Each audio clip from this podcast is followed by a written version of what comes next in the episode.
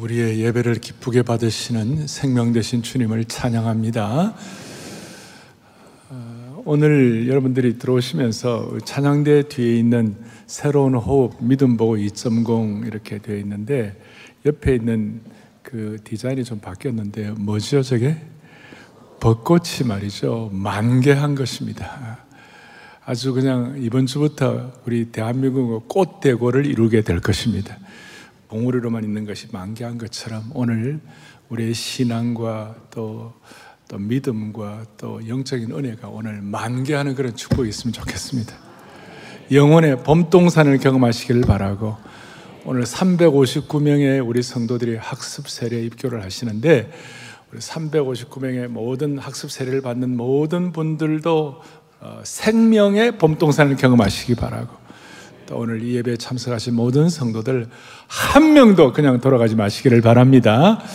오늘 말씀의 제목은 억지로라도 십자가를 질 때 어떤 일이 벌어질까.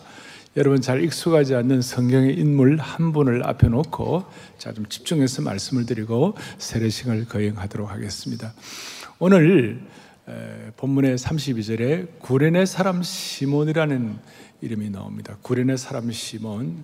그래서 제가 이제 약칭으로 구레네 시몬 그렇게 하겠습니다. 이 구레네 사람 시몬이라는 사람은 예수님의 십자가를 억지로 지고 간 분이었어요. 갑자기 로마 병정의 어떤 그 강제적인 명령에 의해 가지고 갑자기 억지로 십자가를 졌다가 억수로 은혜를 받은 사람입니다. 아주 억지로 부담스러운 십자가를 졌다가, 죄송합니다, 억수로 축복 은혜를 받았습니다. 오늘 이 자리에 여러분 구레네 시몬처럼 억지로 왔다가 놀라운 은혜를 받고 돌아가시기를 바랍니다. 자, 이 구레네 사람 시몬, 이 구레네란 곳은 지금 아프리카 북부의 리비아 지역을 말합니다. 그 고대 그레코로만 고대 근동 사회는 지중해를 중심으로 한 것이 그 시대 전체 세계관이었고 그 시대 전체 세계였습니다. 그러니까 아프리카 북부는 그 한니발이라든지 이런 거 해가지고 굉장히 그 당시에 아주 중요한 문화가 발달한 그런 지역이었습니다. 로마 제국 산하에서. 그런데 아프리카 출, 요즘 말하면 디아스포라 교민 출신 유대인인데, 당시에 유대인들이 핍박을 받기도 하고 또 유대인들이 많이 지금 전 세계 178개국에 750만의 디아스포라 흩어져 있는 것처럼 이 유대인으로서 이 디아스포라 이민을 가지고 거기서 사는 사람들이었어요. 교포 디아스포라로 살지만 꿈이 뭐냐면 시간도 좀 이렇게 얻고 또 돈도 좀 저축하고 잘 준비했다가 예루살렘에 가가지고 하나님께서 절기를 지키라고 그러는데 유월절이라든지 또 장막절이라든지 오순절이라든지 이런 절기를 평생 한번 드려보는 것이 이분들의 소원이었어요.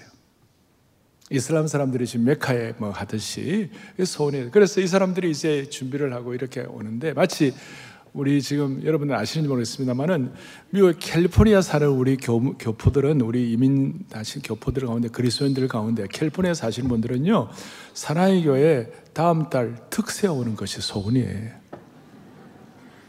진짜 그런 분들이 많이 계세요. 많이 계세요. 실제로 또 많은 분들이 특세 오시고.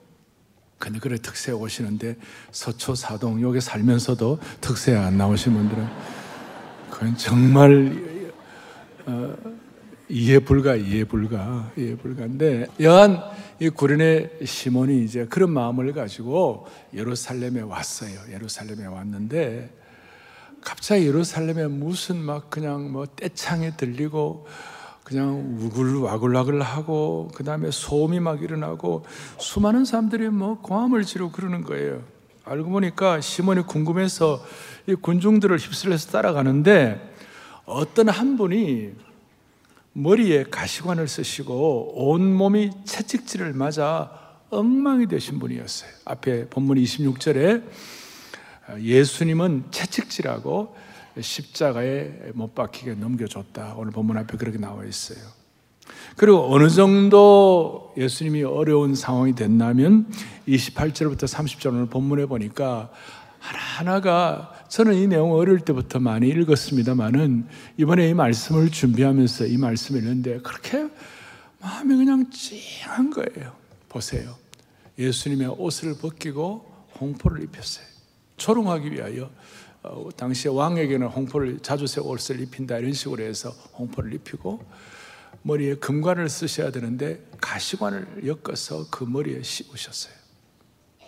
그러니까 피가 막 흐르겠죠? 그리고 갈대를 오른손에 들렸어요. 아마 이런 내용들 여러분들이 자세하게 모르는 분들이 많이 있을 텐데 과거에 황제나 왕이 금호를 이렇게 들은 것과 똑같이 그걸 조롱스럽게 갈대를 가지고 오른손에 들리고 그리고 그 밑에서 병정들이 무릎을 꿇고 희롱해가지고 조롱하면서 유대인의 왕이여 평안하라. 그러고 난 다음에 예수님께 침을 뱉고 오른손에 들었던 갈대를 다시 빼앗아가지고 그 갈대를 가지고 예수님의 머리를 막 치는 거예요. 마음이 너무 아프죠.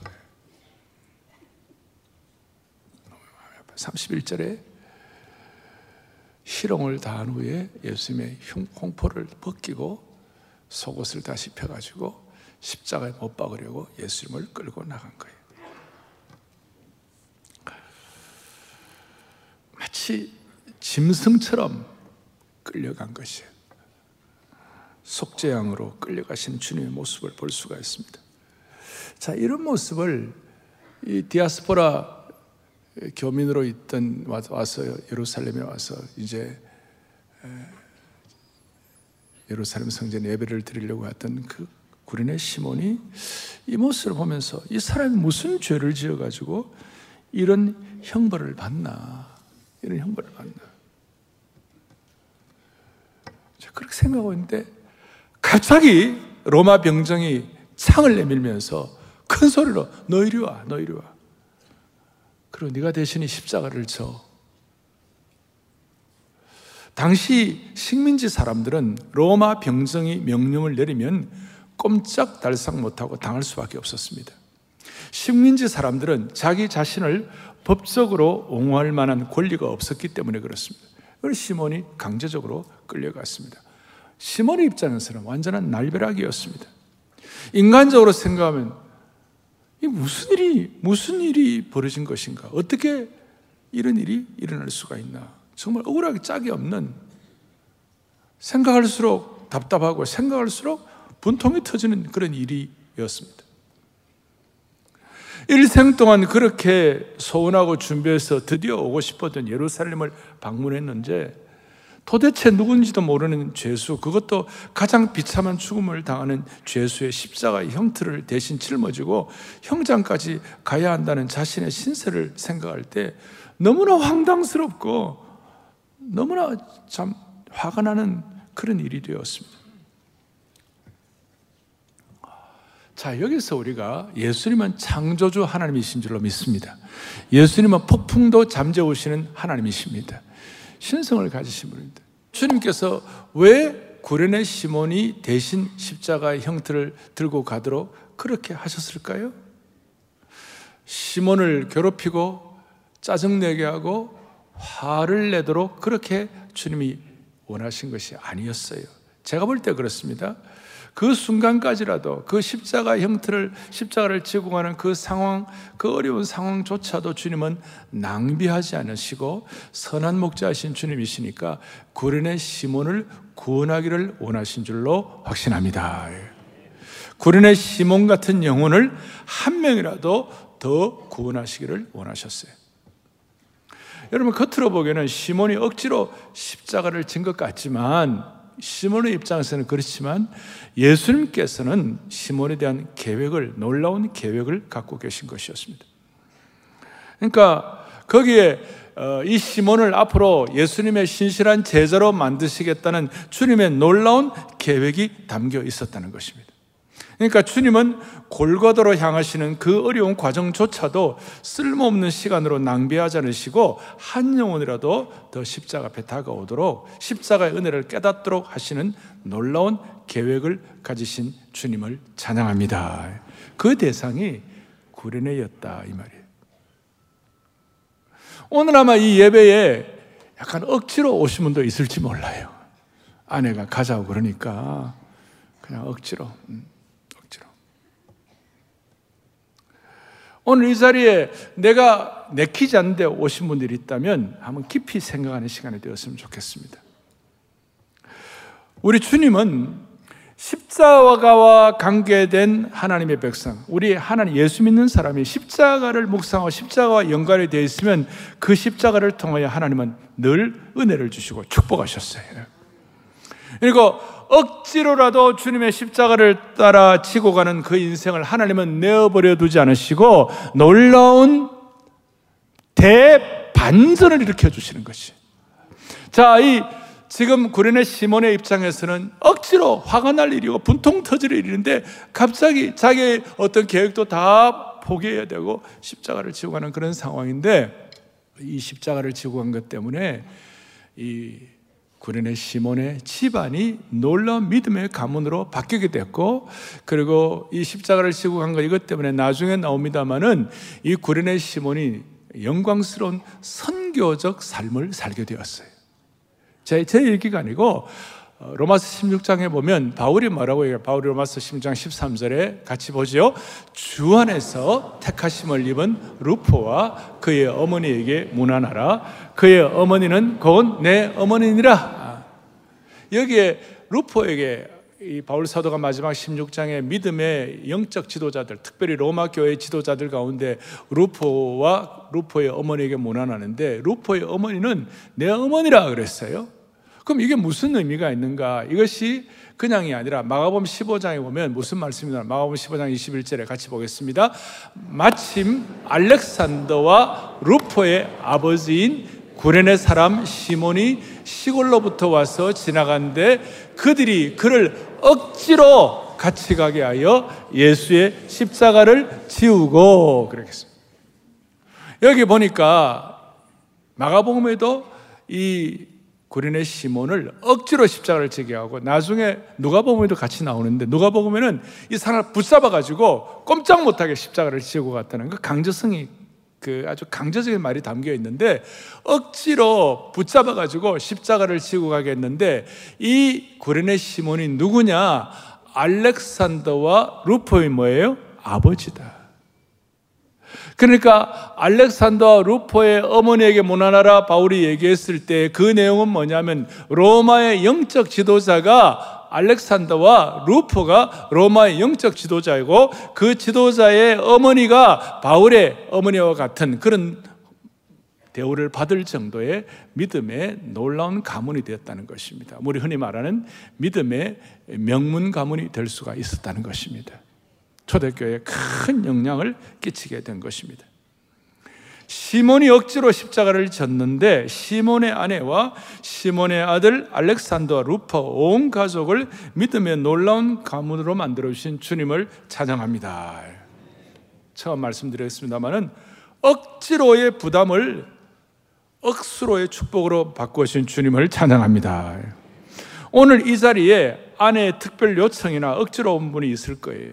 오늘 세례받는 분들에게는 이 메시지가 내게 주신 메시지가 되기를 바라는 것입니다. 무슨 뜻입니까? 사랑하는 영가족 여러분, 영적 가족 여러분, 억지로라도 십자가를 지우고 가면 하나님께서 큰 은혜를 주시는 것이에요. 젊은이들은 십자가 지우고 가라 그러면 이렇게 십자가를 달고 있다가 십자가 지우고 가라면 이걸 뒤로 딱 넘깁니다. 이렇게. 그런 게 아니고, 여러분 신앙생활 하다 보면 힘들 때도 있고 힘이 빠질 때도 있습니다. 오죽하면 내 주를 가까이 하게 하면 십자가 짐 같은 고생이나, 저희 부친 모친도 주님 섬기면서 어떨 때는 어려워가지고 두 분이 손잡고 창가에서 찬송을 하는데 내 주를 가까이 하게 하면 십자가 짐 같은 고생이나, 아 신앙생활 예수님 믿는 거 그렇게 만만한 건 아니구나, 어릴 때부터 저는 그 실감을 하고 있었어요. 쉬운 거 아니에요. 그리고 그 고생이 이유를 모를 때가 있습니다. 그러나 다시 한번 억지로라도 십자가를 지고 가면 억지로의 축복을 받게 하시는 주님을 찬양하는 것입니다. 구레네 시몬이 그랬다는 것입니다. 예를 들어서 이런 겁니다. 토비세 때 기도의 지팡이 이거 번호 부를까 싶어 갖고 억지로라도 참석하는 사람들이 억지로라도. 억지로라도 나오면 하나님의 은혜를 베풀어 주시는 것이에요. 왜냐하면 이 기도의 지팡이는 그냥 지팡이가 아니에요. 이 지팡이를 하게 된 이유는 나중에 여러분 길갈의 12 도리를 기억하실 수 있을 거예요. 나중에 우리 자녀들이 요단강을 어떻게 건너느냐 물었을 때에 하나님의 기적 같은 은혜로 요단강을 건너게 되었다. 거기에 대한 기념비가 이 12 도리다. 그런 것처럼 나중에 여러분들에게 코로나의 강을 어떻게 건너는가, 3년 동안 코로나의 강을 어떻게 건너는가, 우리가 힘들지만 기도의 지팡이를 들고 이 코로나의 강을 건넌 줄로 믿습니다. 이건 나중에 여러분 굉장한 여러분 신앙 역사에 남게 될 것이에요. 코로나의 강을 건널 때 마치 모세가 그 뱀의 뱀꼬리를 잡, 모세가 뱀꼬리를 잡으면 죽는 거예요. 그러나 뱀꼬리를 순종하여 잡을 때 그것이 지팡이가 되어가지고 그 지팡이가 홍해를 가르고 반석에서 샘을 터뜨리고 아말렉과의 전쟁에서 승리하게 하는 지팡이가 된 것처럼 이 지팡이가 억지로라도 여러분들 감당할 때 하나님이 은혜를 베풀어 주시는 것이에요. 저는 그렇게 믿어요. 그렇게 믿어요. 제자훈련, 순장들이 제자훈련 좀 받으라 그러는데 1년 튕기고 2년 튕기고 3년 튕기고 오늘 아까 일로 마치고 나오는데 목사님 저는 15년을 튕겼습니다. 제자훈련 15년 동안 받으라고 했는데 못 받았습니다. 그런데 억지로라도 받으니까 하나님 은혜를 베풀어 주신 줄로 믿습니다. 도망다니다가 그랬는데 억지로라도 하니까 인생의 터닝포인트가 되었다고. 새생명축제에도 억지로 친구 초대로 받아왔다가 예수님이 영접하고 영적으로 수짐하는 분들도 여러분들 계십니다. 많은 분들이 내가 이렇게 억지로 하면 무슨 의미가 있겠는가.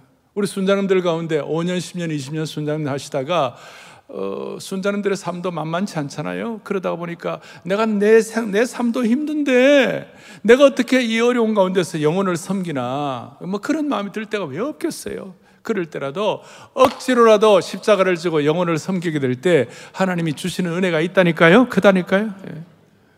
그래서 이 시몬은 억지로 십자가를 졌지만 하나님 어떤 축복을 주셨는가. 찰스 어떤 스펄전 목사님은 아주 그냥 탁월한 통찰력을 말씀하고 있어요. 구레네 시몬이 짧은 시간 동안 십자가를 억지로 졌지만 그것은 그에게 영원한 명예를 가져다 주었다. 그로 인해서 그의 이름은 영원히 성경책에 남았다. 그리고 오늘 2023년도 이 귀한 시간 제가 여러분들에게 구레네 시몬의 설교를 하고 있는 것이에요. 아마 시몬이 이 사건을 알았더라면 그때 더 잘 졌을 거예요. 이야, 서울에 안아주신 본당에서 본인의 얘기를 하고 있다. 이 기가 막힌 거 아니에요? 시몬이 십자가를 억지로 질 때 성경에 그의 이름을 영원히 남긴 것처럼 우리가 십자가를 기쁘게 지면 하나님 나라의 상급책에 우리의 이름을 남게 할 것입니다. 나를 위한 십자가가 아니라 예수님을 위한 십자가를 지게 되면 예수님 때문에 고난받고 핍박당하고 예수님 때문에 손해보고 예수님 때문에 침뱉음을 당하고 예수님 때문에 형제를 위하여 오리가자고 할 때 심리를 가게 되고 여러분 예수님 때문에 남편과 아내에게 의리되고 이해가 됩니까? 예수 잘 믿는 아내는 남편에게 맨날 의리입니다. 왜? 너 예수 믿으면서 그것밖에 못해? 그 순간 아내가 팍 죽는 거예요. 예수님 때문에 자녀들에게 부모가 의리되고 본을 보여야 되니까 쉽지 않으니까 한마디 쏘아주고 싶은데 예수님 때문에 의리되고 그렇게 될 때 하나님께서 예수님 때문에 억지로 십자가 지면 하나님이 주시는 분복이 있는 줄로 믿습니다. 오늘 이 자리에 구레네 시몬처럼 아내나 남편이나 친구나 부모의 강권으로 참성함으로 있을지 모르겠어요. 억지로라도 예수님의 십자가를 지면 영원한 성경책에 기록된 시몬처럼 영원한 하나님의 영광과 명예를 얻을 수가 있는 겁니다. 예. 이제 중요한 겁니다.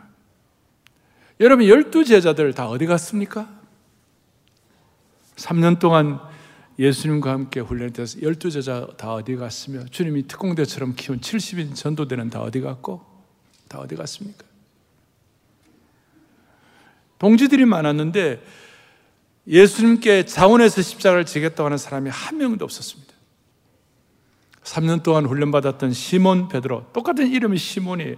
시몬 베드로와 다른 제자들이 다 도망가고 멀리서만 멀찍이 보고 있었는데 멀리서 아프리카에서 온 구레네 시몬이 십자가를 대신 진 거예요. 여기에 하나님의 독특한 섭리가 있는 것입니다. 같은 시몬인데 수석 제자 시몬 베드로는 예수님을 부인하고 무명의 교포 시몬은 십자가를 대신 진 것입니다. 왜 그랬을까? 하나님의 어떤 깊은 뜻이 포함되어 있는가? 여기에 하나님의 선교적인 섭리가 들어있는 것입니다.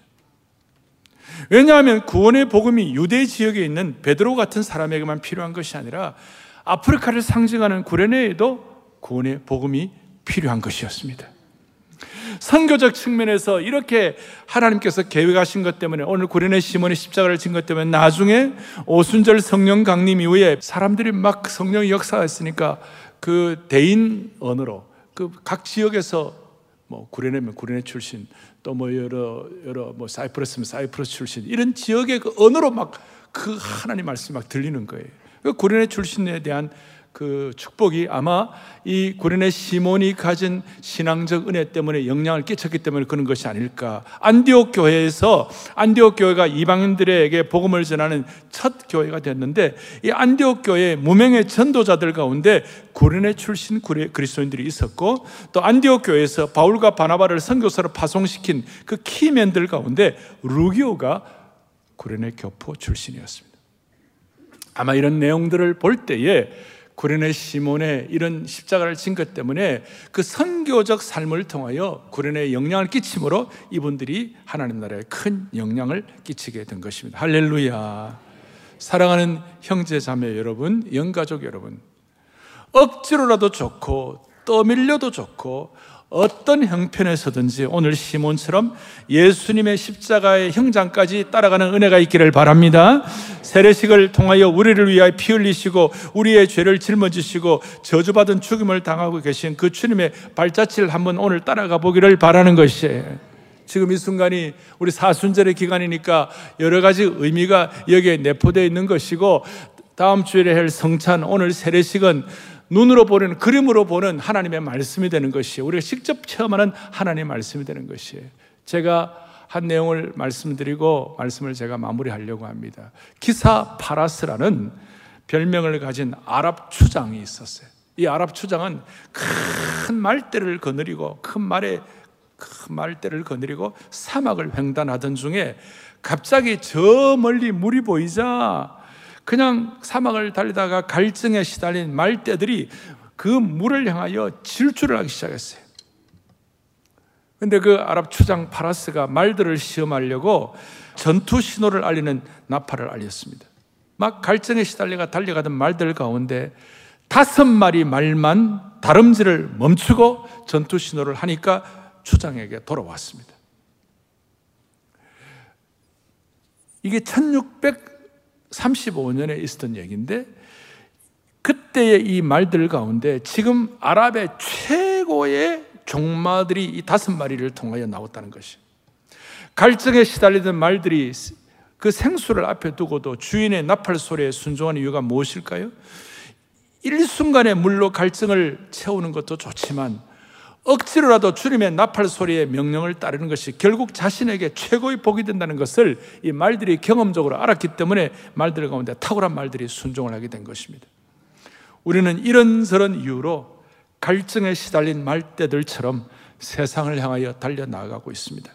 주일날 아침에 지난 한 주간 분주했으니까 오늘은 쉬고 그런 쉬고 싶은 마음이 꿀뚝 같을 때, 혹은 다락방이 있는 모임이 있는 날은요, 마음에 안 드는 순한 얼굴 보기가 싫어가지고 빠지고 싶을 때가 있어요. 그리고 혹은 친구가 벚꽃 구경 가자고, 지내가자고 토요일 새벽에 기차표를 끊어놨다고. 그래서 우리의 마음은 갈증 있는 말들처럼 막 그쪽으로 달려가려고 그래요. 세상 안에 달려가려고. 이럴 때일수록 토비세에 나오라, 주일 예배에 가라고, 다락방에 가라고. 제가 이거는 하나 제가 상징적으로 말씀을 드리는 거예요. 예를 들어 설명하는 것인데, 사랑하는 영가족 여러분, 오늘 주님의 나팔 소리를 쫓아 억지로라도 마음을 돌려서 주님께 올려드리면, 참여하면 하나님은 구레네 사람 시몬과 같은 은혜를 베풀어 주실 것입니다. 신앙은 누가 보면 9장에 아무든지 나를 따르거든 자기를 부인하고 날마다 제 십자가를 지는 것이 신앙인 것입니다.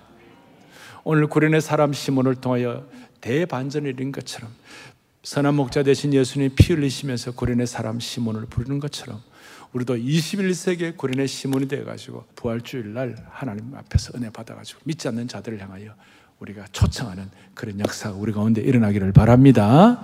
기도하시겠습니다. 하나님 아버지, 오늘 주님의 고귀한 명령에 순종하여 한 분 한 분 세례를 받을 때에 인생의 비포와 애프터가 달라지는 새 차원으로 올라가는 시간 되게 하여 주시옵소서.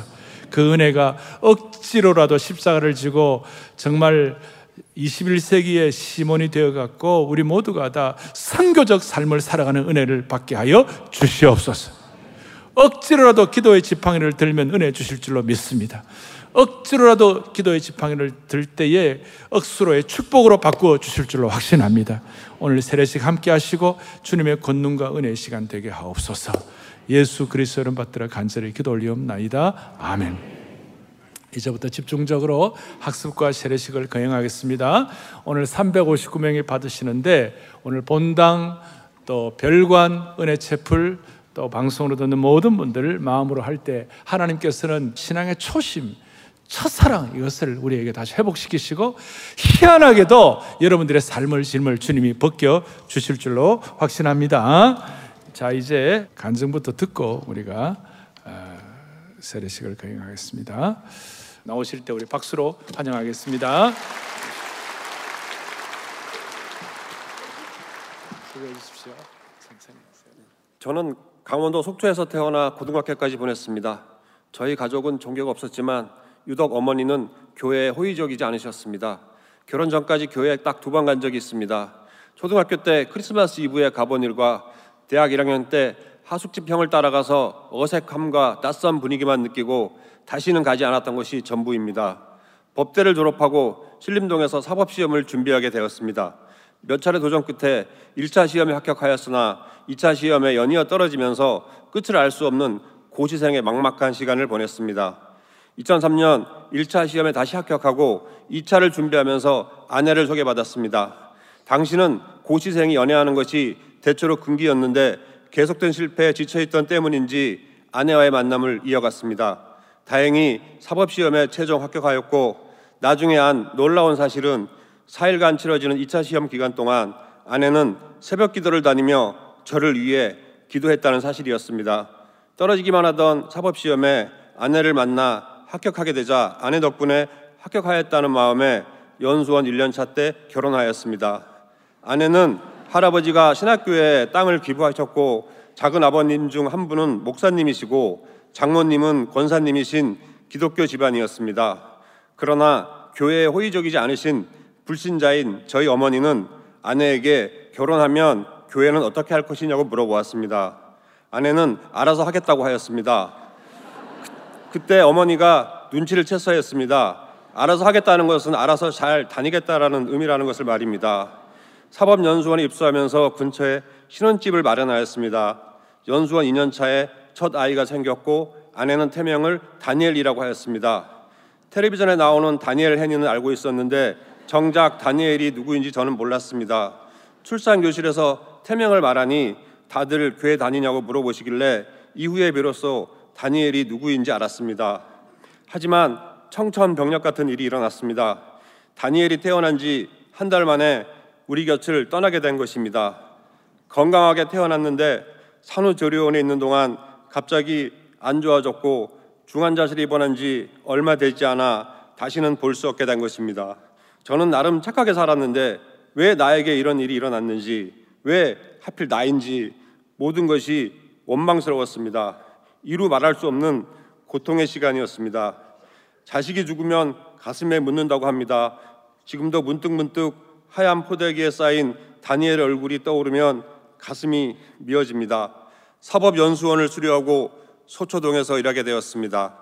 방배동으로 이사하고 강남역에 있는 사랑의 교회 문을 두드렸습니다. 아내의 아픔을 덜 방법이라 여겨 열심히 운전하여 아내를 교회에 데려다 주었습니다. 그 사이 딸 정윤이가 태어났고 유아세례도 받았습니다. 그러나 저는 여전히 아내를 교회에 데려다주는 운전사였을 뿐입니다. 그런데 또다시 저희 가정에 아픔이 찾아왔습니다. 아내가 정윤이 동생을 임신하였는데 유산하였고 정윤이는 태어날 때는 괜찮았는데 4살 무렵부터 시력이 안 좋아진 것이었습니다. 조금 떨어진 것도 보이지 않고 책을 눈앞에 두고 겨우 읽을 정도로 눈이 나빠졌습니다. 그런 딸의 모습에 가슴이 찢어질 것 같았습니다. 그럼에도 정윤이는 사랑의 교회 주일학교에 다니는 것을 너무나 좋아하였습니다. 정윤이는 교회를 사랑합니다. 시력이 안 좋아 확대경으로 글을 읽고 쓰면서도 청소년 문학상 공모전에 응모한다며 소설도 썼습니다. 그러던 어느 날 왼쪽 눈이 너무 아프다고 하였고 알고 보니 각막이 떨어진 것이었습니다. 그나마 조금 더 잘 보인 눈으로 평소 왼쪽 눈을 위주로 보았는데 아예 보이지 않게 된 것입니다. 하늘이 무너져 내렸습니다. 하지만 정윤이는 굳건하였습니다. 학교도 열심히 다니고 교회에서는 중등부에 들어가 제자 훈련을 수료하였고 리더도 되었습니다. 정윤이의 모습을 쭉 지켜보던 저는 결심하였습니다. 이 모든 것을 해결할 수 있는 분은 오직 하나님밖에 없으니 모든 것을 하나님에게 의지하고 기도하기로 하였습니다. 그러나 하나님을 믿기 위해서 당장 해결해야 할 일이 생겼습니다. 설 차례를 앞두고 늘 지극정성으로 제사를 드려오던 어머니에게 뭐라고 말할지 노심초사 마음을 졸이고 있었는데 놀랍게도 어머니가 먼저 앞으로는 제사를 지내지 않을 것이라고 하셨습니다. 참 멀리 돌아 이 자리에 왔습니다. 이 모든 것이 계획되어 있었나 봅니다. 이제 저는 더 이상 아내를 교회에 데려다주는 운전사가 아닙니다. 저는 주일 아침 일찍 일어나 안아주심의 본당에 앉아 기쁨 가운데 찬양하며 예배를 드리는 예배자가 되었습니다. 그렇다고 지금 당장 정윤이의 상황이나 저를 둘러싼 여러 문제가 해결된 것은 아닙니다. 하지만 엘리야가 얼굴을 무릎 사이에 놓고 사환에게 7번이나 동쪽을 바라보게 하였듯이 저는 반드시 하나님이 응답하실 줄 믿고 오직 주님만 의지하고 기도합니다. 하늘에 계신 아버지, 저의 삶을 온전히 하나님께 맡겨드립니다. 아멘.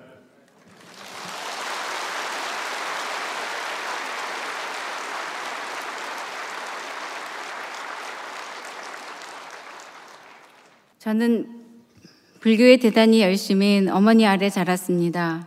어머니는 절에서 상으로 받으신 반좌상으로 집에 기도방을 만들었습니다. 촛불을 켜놓고 매일 아침 저녁으로 예불을 하며 자식들을 위해 마음을 쏟았습니다. 결혼 후 같은 아파트에 사는 대학 동창을 만나 저는 교회에 다니게 되었습니다. 얼마 되지 않아 작은 아이가 교통사고를 당했고 교회 사람들이 병원에 와서 기도를 하는 일이 생기면서 어머니는 제가 교회 다니는 것을 아시고 불같이 화를 내었습니다. 교회 문턱을 넘었을 때 엄마 생각이 나지 않더냐, 계속 다닐 거면 인연을 끊자. 어머니는 수계를 받게 했고 불교대학도 다니게 했습니다. 워낙 강하셔서 어머니를 꺾을 수 없었습니다. 이왕 불교를 믿을 바에야 제대로 공부하자. 제 스스로 불교대학을 다니고 법화경 공부, 72시간 물만 마시며 탑돌이 기도를 하기도 했습니다. 이런 저를 20대 후반부터 하나님을 믿는 쌍둥이 여동생이 안타까워했습니다. 크리스찬과 결혼을 한 동생은 줄곧 저를 위해 기도하고 있었습니다. 언니도 나와 같이 하나님을 믿자. 내가 얼마나 기도를 하는데. 너 하나만 불교를 믿으면 우리 가족이 다 불교를 믿는데 네가 오는 게 좋지 않겠니? 저는 오히려 동생을 불교로 전도했습니다. 그 후 저는 언더우드 음악원에 들어가 찬송가로 발성법을 공부했습니다. 원장님은 찬송가에 얽힌 이야기, 찬송에 얽힌 자신의 간증을 수업 간간히 들려주었습니다. 중학교 때 미션스쿨을 다녔고 대학교에서 채플, 기독교 개론 수업을 들었기 때문에 찬송가를 부르는데 거부감이 들지 않았습니다. 찬송가를 부르며 눈물을 흘렸던 그 시절 추억에 잠기곤 했습니다. 수업 시간에 들은 은혜의 말씀들이 가랑비에 옷젖듯 마음에 스며들었습니다. 1년 후 여름 특강을 듣다가 주님과 함께라는 곡으로 시험을 봤습니다. 주님과 함께 걷는 길은 멀고도 가까워. 주님과 함께 걷는 길은 고통도 기쁨으로 변했네. 나는 어느새 주님을 닮아가. 미처 노래를 마무리하지 못했지만 마이크에 하나님 감사합니다. 노래하면서 감동의 눈물이 흐르는데 감출 수가 없었어요. 라는 말을 하고 내려왔습니다. 모두 눈물을 흘리며 위로와 격려의 말을 해주었습니다. 나중에 알고 보니 불교신자인 저는 들을 수 없는 수업이었는데 이 모든 것이 저를 전도하기 위한 원장님의 특별한 계획이었습니다. 초신자였던 저는 제가 뿌리 내릴 교회를 간절히 찾고 있었습니다. 친구 따라 사랑의 교회에 오려고 서초역에 내려 계단을 오르는데 한 사람과 눈이 마주쳤습니다. 계단에서 전도단 활동을 하던 초등, 고등학교 동창이었습니다. 그 친구의 인도로 교회 등록을 했고 다락방에 들어갔습니다. 그 친구는 지금 저희 순장님입니다. 친정아버지는 소천하시기 전 영접기도를 하셨습니다. 힘차게 아멘을 하시면서 내 어머니가 불교인데 이래도 되나 하는 말씀을 하셨습니다. 걱정하지 마세요. 어머니도 예수님 믿으실 거예요. 96세 연로하신 어머니는 요양원에 계십니다. 코로나로 자주 뵙지 못했지만 어머니 역시 아버지처럼 예수님을 나의 구주로 고백하시기를 간절히 기도하고 있습니다. 저를 구원해 주신 것처럼 남편, 두 아들, 며느리도 구원해 주실 것을 믿음으로 보고합니다. 새로 시작한 저희 두 번째 삶, 하나님께서 인도하시고 책임져 주실 것입니다. 감사합니다.